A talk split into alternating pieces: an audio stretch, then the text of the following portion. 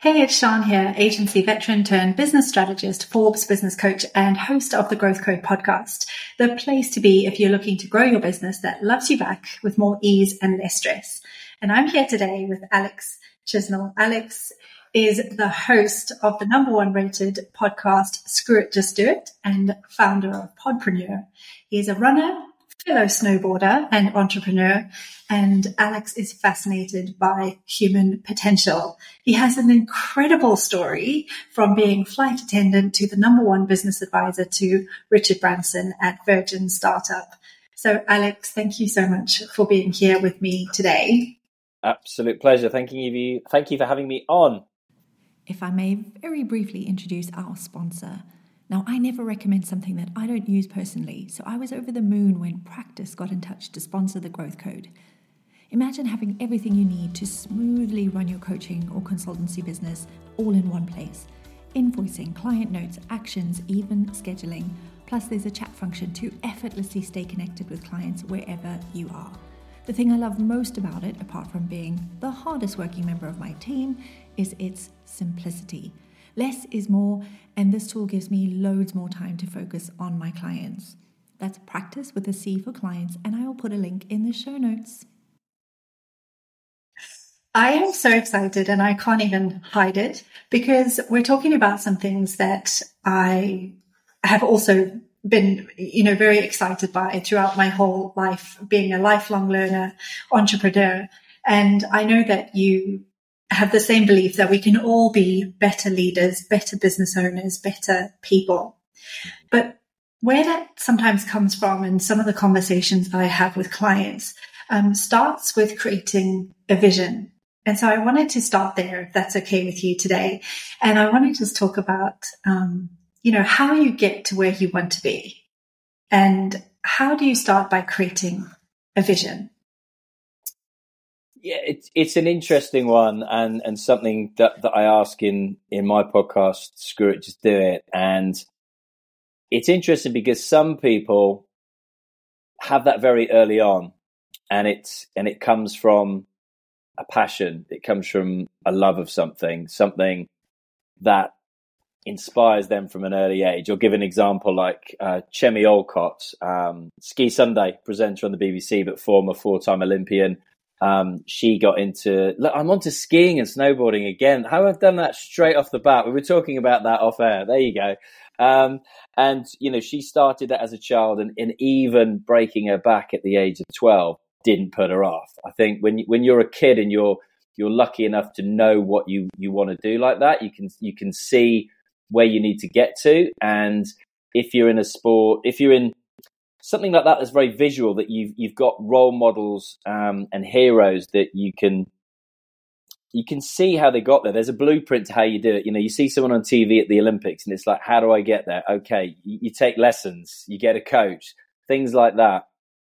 Others, I think, like myself, discover what they really want to do, what really lights them up, really, really later in life. And I think you can go through. A simple exercise for me, very similar to when we're trying to help people start a podcast. And it's like, what do you love? Make a list of stuff that you love, make a list of things that you have some degree of expertise in. And by being an expert, I just mean you're one step ahead of somebody else. You've learned more. It doesn't mean you're, a professor or anything like that in that subject. And I think, you combine those two, and you can find something that you're passionate about, something that you have expertise in, and you can see yourself doing for the rest of your life. And then for me, it's a case of finding out somebody who's been there, done that, because let's be honest, we're not looking to reinvent the wheel. 99 things out of 100 have been created before. Granted, it's different if it's maybe discovering something like ChatGPT or AI. I take my hat off to that. But most things that we're trying to do, it's been done before. And it's just finding someone who's ahead of where you want to be. And I typically say somebody who's at least a couple of years, because you might accelerate your growth super quick and get there a lot quicker than you realize if you you know, find somebody who's been there before, you know, get a mentor. And by that, it just means you could be buying that person's course. You could be following that person on social media. You could be reading their books. And that's a mentor. It doesn't mean that you have to try and get, I don't know, Lewis Howes or Gary Vaynerchuk as a mentor, because that might cost you quite a lot of money. But for me, yeah, those are a couple of ways, I think, from completely different ends of the spectrum to try and help you get to where you want to be. And I think it starts, as you said right at the beginning, it starts with a vision. And, you know, some people can find that very, very hard to actually visualize where they want to get to. And I'm actually one of those people. I don't know about you. I do find it hard to visualize, actually. And while you were talking about that as well, I know that some of the things that my clients struggle with is that often from when we're growing up, we get pushed into a certain vision because we have expectations from family and friends and school. Yeah. And we, you know, get shown this path. And so we just adopt that as our own. But a lot of the time I'm speaking to people who are more mature, they're business owners, they've had a career, and they've woken up and realized, is this really what I wanted? And so there's almost a stopping. I know there certainly was for me. I woke up one day, I had this really big business with, you know, 22 staff. And I was like, hold on, that's not what I want. And so there's having the vision from when you're a young, you know, person, knowing that you always want to be a skier or you want to be a racing car driver. And that's fantastic. But I think sometimes we reach a point in our life where we're like, that's not what I wanted. So what would you say? Do you have any steps, or do you have a process? And you mentioned an exercise that people can do to actually figure out where do I want to be? Yeah. And I think, do you know what's really helpful? I remember one of my mentors saying to me that you need some kind of reframing exercise, almost like a template, because, and you'll know this from having a business, from having a podcast, you build this network of people, these amazing people that, for me, I never would have come across in any other walk of life. That's why I started my podcast, was when I was at Virgin Startup, and it was for me to have conversations with people that I wouldn't normally come into contact with, you know, and through building that network, opportunities arise, and you might get offered an opportunity and take it because, you know, and I'm guilty of this as the next person. I've gotten better with it over the last couple of years, but the, you know, shiny penny syndrome of, you think, wow, this sounds amazing. And before you know it, you're off on another journey helping somebody do X. And then, as you say, you suddenly realize, actually, this isn't what I set out to do. And it was my mentor at the time, and she'd sold her business to Auto Trader for something like 150 million or 170 million. And I was going to see her at one of her new businesses, and it was a private jet business. So you'd go in for a mentoring session with her, and the window in the room looked straight out into the hangar where there was a private jet with her husband's name on the tail fin. And you thought, well, that must be pretty inspiring to come to work every day and see like the fruits of your labors like that. And she said to me, you know, a couple of important things, but she was like, your podcast agency, those aren't the most valuable things that you've got, Alex. The most valuable thing you've got is your network, the network that you've built up through your business and through your podcast. And what are you doing to nurture it? And I was like, nothing. And that was, you know, one, and a very important lesson for me. But two, the second thing she said was, all these opportunities that are coming to you, you need this template. You need to reframe it so that when these opportunities come along, is this going to take me in the direction that I need to go? And I referenced a book recently, which I read a few years ago, Steve Redgrave, the, I think, most decorated British Olympian. And they had a mantra where, will it make the boat go faster? So any opportunity that came to them, like you've been offered a BBC interview, you've been offered a deal by Red Bull, you've been offered a week in Portugal, whatever it was like, will this make the boat go faster? And if it wasn't going to make the boat go faster, i.e.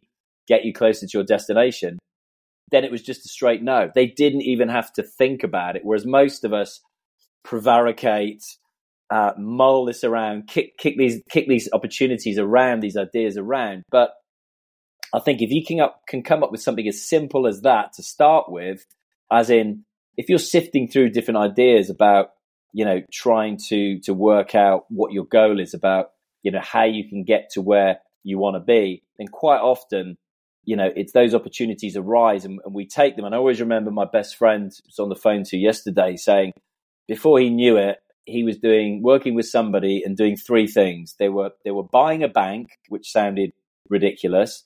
They were building 5,000 homes and they're doing something else, three things. And he said, before I know it, I was getting on flights to Ukraine at the time, flights to Bulgaria, Romania. I was then getting flights to Manchester to look at this land where we're going to build these houses. And I suddenly realized none of these things are what I want to do. They sound incredibly exciting and sexy, you know, getting business class flights on Emirates because he was living in Dubai at the time, all over the place to do this. But ultimately, none of them were moving him closer to his goal. And he'd realized he'd been doing this for a couple of years. And at the time, it made me really think long and hard about where I was going. And I've recently done, you know, a reframing exercise myself. And I think it's, you know, to come back to your point about, you know, what you can do. I think it's definitely, you know, writing in, you know, on a blank piece of paper, you know, what do you love? What do you not love?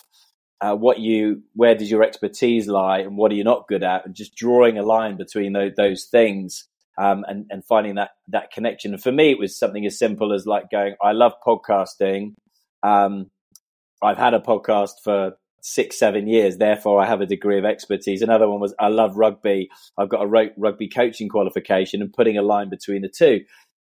And then dismissing that as, I don't want to be a coach. I don't want to be coaching in rugby because I'd done another iteration of my life as a personal trainer. Like when I finished Virgin Atlantic, I'd retrained as a personal trainer.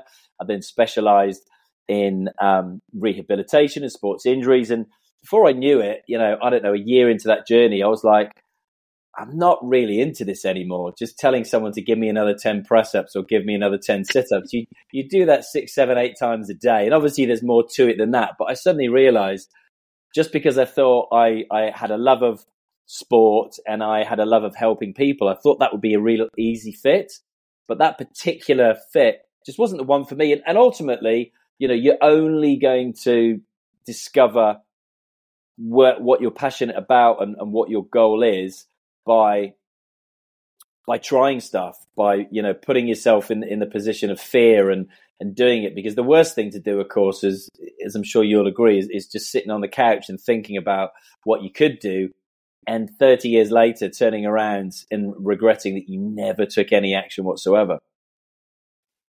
I just want to go back to something that you said, because sometimes we hear this, and maybe sometimes we've heard it so often that it's a little bit of cliche advice, but I just want to repeat what you said earlier about your net worth is your network, and to really nurture that relationship. And thank you, because I needed that reminder too.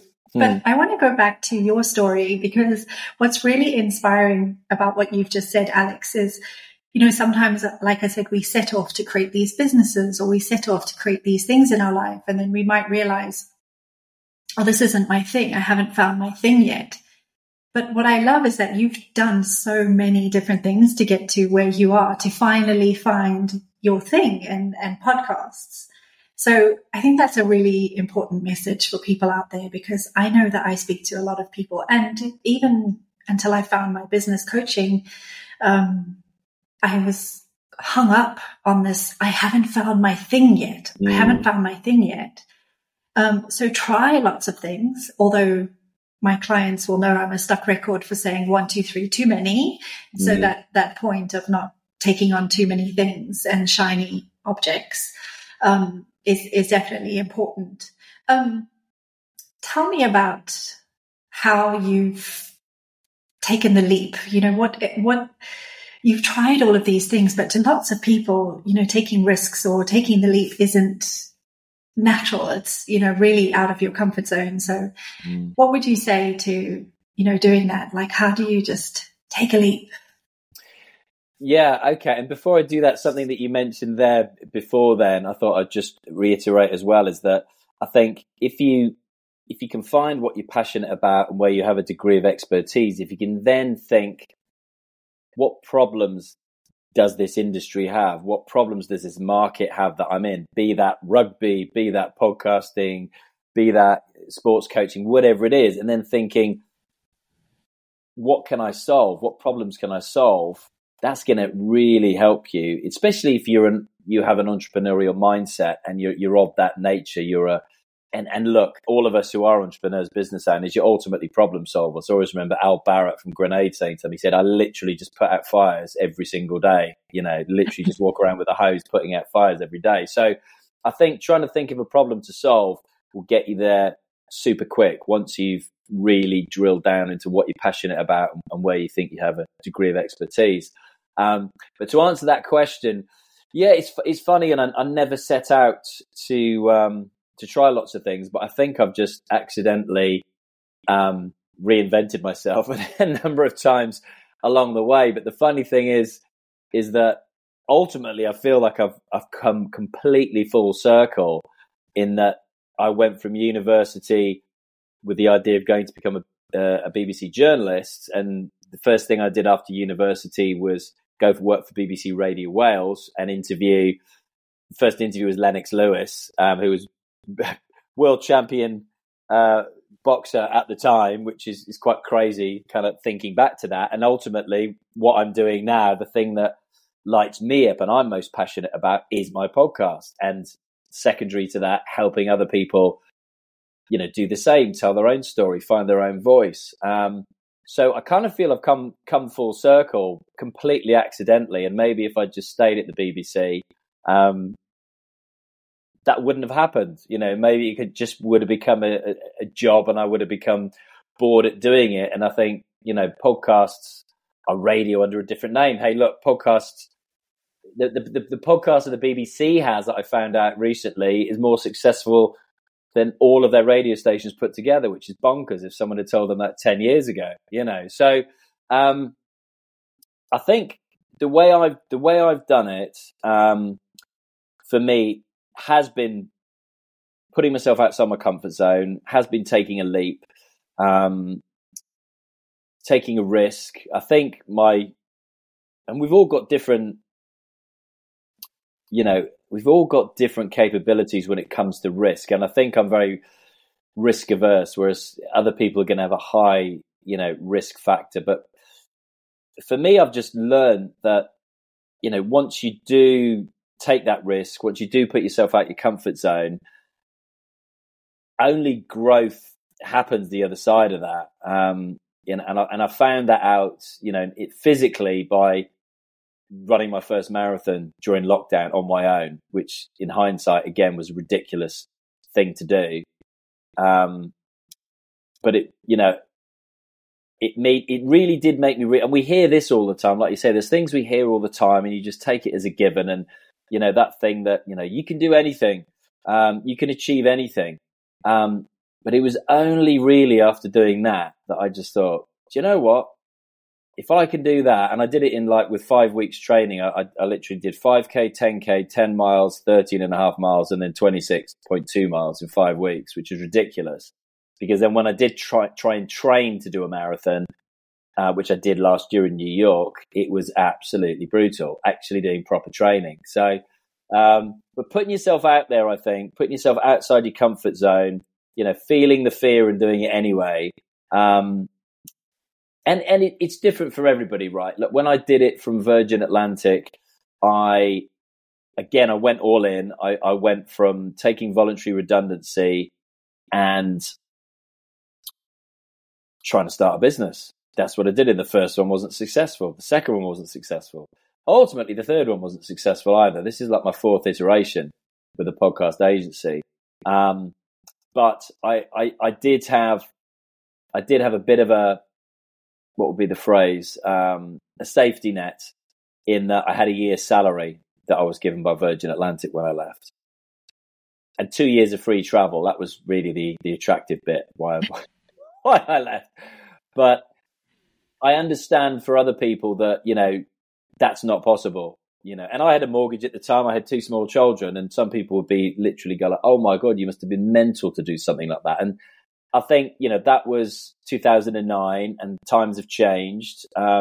You can definitely, I think, start something without having the need to do that. I know plenty of people who've got multiple things on the go at the same time. You know, they've got, I don't know, three jobs that they each do 15 hours for each one, for example. Plenty of people who travel the world just with a laptop. I know plenty of people who live that digital nomad life. And I think maybe if that had been a thing a couple of decades ago, that would have been right up my street. But, you know, I'd never heard of entrepreneurship when I left university. It was never an option at school. It was never an option at university. Never had those people to kind of discover through social media, which is how I've kind of discovered those people, I think. But yeah, I think for me, a number of different ways of doing it, you know, whether you go all in and do it like I did with a safety net or not, or whether you have that kind of a side hustle and you build up something on the side is obviously the far safer route. And when I worked at Virgin Startup, Richard's not-for-profit business, we had people do both, you know, a whole multitude of ways of doing it. And other people who would keep the full-time job and just work their ass off every evening and every weekend. And, you know, I did it that way. My first with Virgin Atlantic, you know, researching my idea every spare hour I had. I think that as you've been talking through that and thinking about lots of different people, some who are risk adverse, some who are not, and, you know, just all sorts of different backgrounds of people. One thing that I think goes through all of that you've talked about is resilience, because no matter if you're risk averse, no matter what your limiting thoughts or limiting beliefs are, if you have resilience, you can achieve whatever it is that you want. And I'm a really big believer, it might be a little bit fluffy and woo-woo, but I'm a really big believer that if you can conceive something, that you can do it, because otherwise you wouldn't have been able to conceive it. Yep. And I also think that we've been fed mistruths. I don't want to say lies, but I think we've been fed mistruths that limiting thoughts are, or limiting beliefs are something that are there to kind of get you. And, you know, if you've got limiting beliefs and you don't deal with them, you're not going to achieve what you do anyway. But agree. It doesn't matter who you are and what you've achieved. Every successful person has limiting thoughts and limiting beliefs, but they just go and do it anyway. Absolutely. Do you know what? It constantly surprises me. I don't know why it does, and it probably shouldn't now, but you know, those people that you see on your TV screens, you see on your social media, you see them achieving amazing things. And I'll give an example. Jay Morton, who was on SAS, Who Dares Wins, who I had a guest on my show earlier this year. Now he's a friend of mine. He's moved down here. We've been swimming in the sea together and having a few coffees and stuff. But he said to me in the interview, I said, you know, you're just about to go and climb Everest for the second time. Then you're going to go and do K2. You know, what are you afraid of? And he was like, well, it's not spiders or snakes. I'm actually afraid of taking the leap and doing things. And I was like, huh? Well, that doesn't make sense of what you've done. And he was like, yeah, but I do it anyway. But he said, that's what eats me up, is that I doubt myself, that I don't think I'm good enough. I don't think I'm worthy enough. I don't think I'm actually going to be able to do that. And you just think, wow, from somebody who spent, I don't know, 15 years in the military and special forces doing tours of Iraq and Afghanistan. And now he's with Nims Dai, you know, up in the Himalayas, climbing the world's highest peaks. And he's been, you know, special operative, you know, black ops missions and things like that. And you think, wow, well, if somebody like that has limiting beliefs like that still instilled in them from probably when he was a kid growing up, then I shouldn't feel bad about myself for having those limiting beliefs as well. I should just, you know, monkey see, monkey do, you know, take his example. He's just going and doing it, whether it's throwing himself out of a helicopter or climbing a mountain, then screw it, let's just do it. You know, to quote my own podcast, I think it's you know, we should all do more of that, but we don't. No, we don't. And I think there's sometimes a fear of failure or a fear of judgment and a fear of, you know, success sometimes. Sometimes that's the scenario. Yeah. But it all comes back to resilience. And I think that's what's probably behind that screw it, just do it thing is, you know, just having the resilience and maybe the stubbornness to just go for it. Yeah. And if you, you know, to take your point there, if you don't take the risk, if you don't put yourself out there and do it, how are you going to build resilience? You only build resilience by ultimately failing, falling on the floor. And you just think of the, you know, a real obvious example, like a baby learning to walk. It's just like, well, if they, the first time they try to get up and walk and they fell over and hurt themselves and they didn't do it again, then we'd all still just be lying on the floor, wouldn't we? You know, it's crazy. Absolutely. Absolutely. And I think that's where sports people who become business people have an exceptional advantage because they've often learned that resilience through training in team sports. Yeah. I know that was certainly the case for me after I broke my back when I was a teenager, water skiing. You know, you just kind of get up and you carry on. And we have a saying in my family, oh, well, just make a plan. That's the... If something doesn't work or something, you can't figure out something, it's like, oh, well, just make a plan and just do it anyway. So I love that. So where can people go to listen to your podcast and tell us where they can find out more about Alex? So Screw It, Just Do It. It's the name of the podcast, available anywhere that you normally listen to your podcast. About to launch brand new YouTube channel. So we've never had video before, but we've been busy recording everything on video to be launched this October. I'm at Alex Chisnall on all social media, at Alex Chisnall _ on Instagram, but everywhere else it's just Alex Chisnall. That's amazing.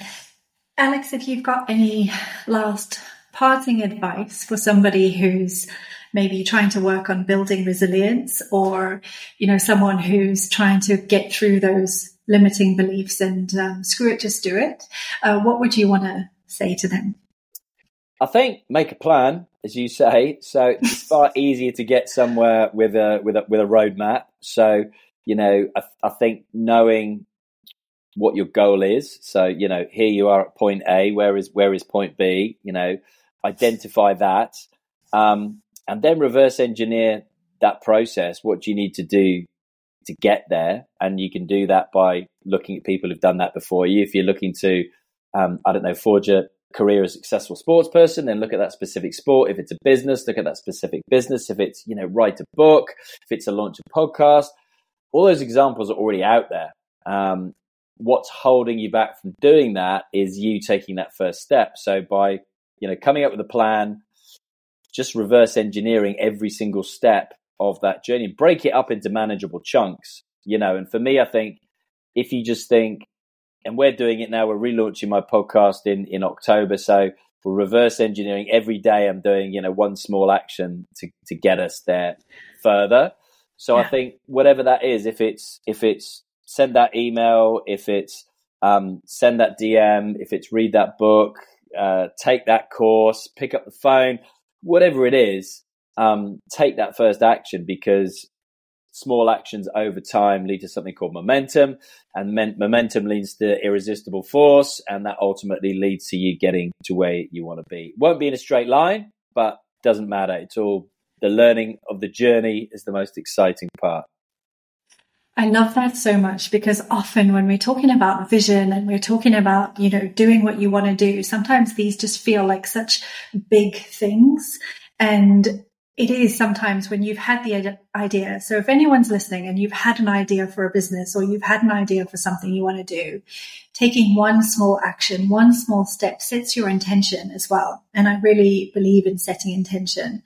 So go buy that domain name, or send that email, or contact that book agent, Sean, and just go for it. Take one small action today towards whatever your big vision and goal is, because movement creates momentum. 100%. Alex, thank you so much. I feel like we could talk for hours, but I must let you go. So thank you so much for coming on today. Absolute pleasure. Thank you. Really appreciate it. High five. Thank you for listening to the Growth Code podcast with me, Sian Lennigan. If you're ready to crack the growth code for your agency or consultancy business, then DM me on social media, the word growth, or email hello@workwithsian.co.uk. Let's see how I can help you navigate this wonderful, crazy journey of being a business owner and pave your path to permanent profits.